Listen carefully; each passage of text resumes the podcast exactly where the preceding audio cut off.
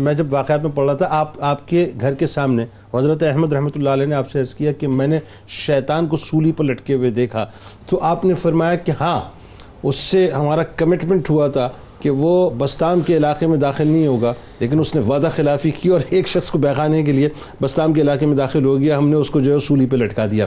تو کرامتیں بھی ایسی ہیں کہ جس کے اندر بہت بڑے بڑے پیغامات ہیں۔ وہ واقعہ جو آپ بیان کر رہے تھے بڑھیا والا کہ وہ شیر کو آپ نے اشارہ کیا، آئیں گے وہاں پہ۔ لیکن ذرا آپ بتائیے تھوڑا سا کہ کرامتوں کا بھی لیول یہ تھا کہ اس میں بھی نصیحتیں تھی ساری۔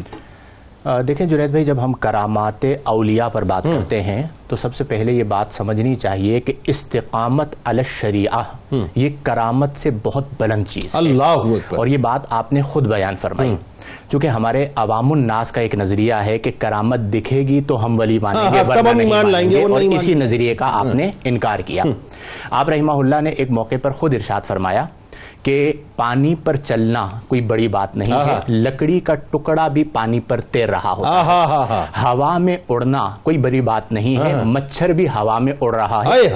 فرمایا بڑی بات یعنی کرامت یہ ہے کہ تمہارے دل میں اللہ کی محبت کے سوا کوئی شے نہ سبحان اللہ سبحان۔ یعنی گویا کہ آپ نے یہ دائرہ خود متعین فرما دیا کہ اصل جو ہے بنیاد جو ہے وہ اللہ کی محبت ہے۔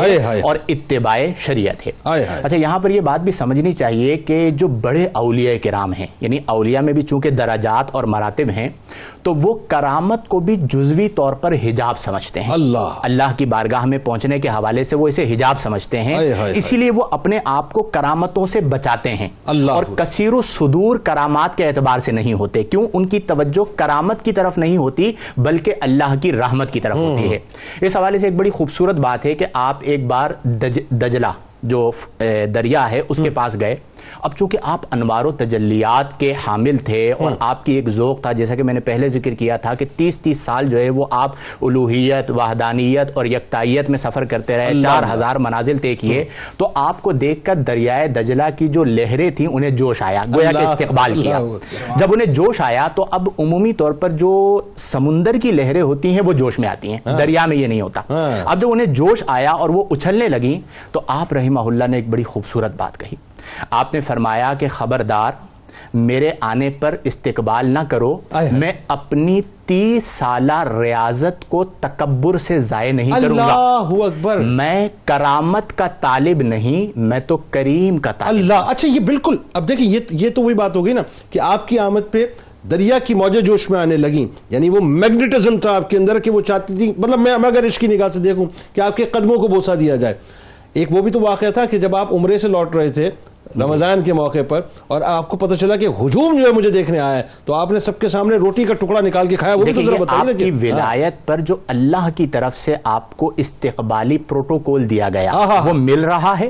اور عام لوگوں سے نہیں مل رہا دریا سے مل رہا ہے۔ اور آپ اس پر کیا جملہ ارشاد فرما رہے ہیں کہ میں کرامت کا نہیں کریم کا کریم۔ کا-۔ یہ ایک پیغام ہے بہت بڑا ہوتا کیا ہے کہ جب آپ کو مذہبی طور پر عزت مل جائے تو اس سے دماغ خراب ہو جاتا ہے شہرت مل جائے دماغ خراب ہو جاتا ہے اور اکڑ آ جاتی ہے۔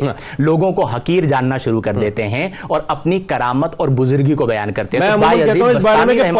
کا حیضہ ہو جاتا ہے جی۔ تو بایزید بستامی رحمہ اللہ نے اس بات کو بیان کیا کہ بندے کی جو نظر ہے وہ اللہ تبارک و تعالی کی رحمت پر ہونی چاہیے۔ اللہ تبارک و تعالی کی ذات پر ہونی۔ چاہیے۔ اسی لیے آپ جب عبادت کیا کرتے تھے یعنی استقامت کا جو درجہ ہے۔ وہ کرامت سے اوپر ہے کہ۔ آپ عبادت کیا کرتے تھے تو گھر میں جو چھوٹے چھوٹے سوراخ ہوا کرتے تھے خادم کو کہتے تھے کہ انہیں بھی بند کر دو۔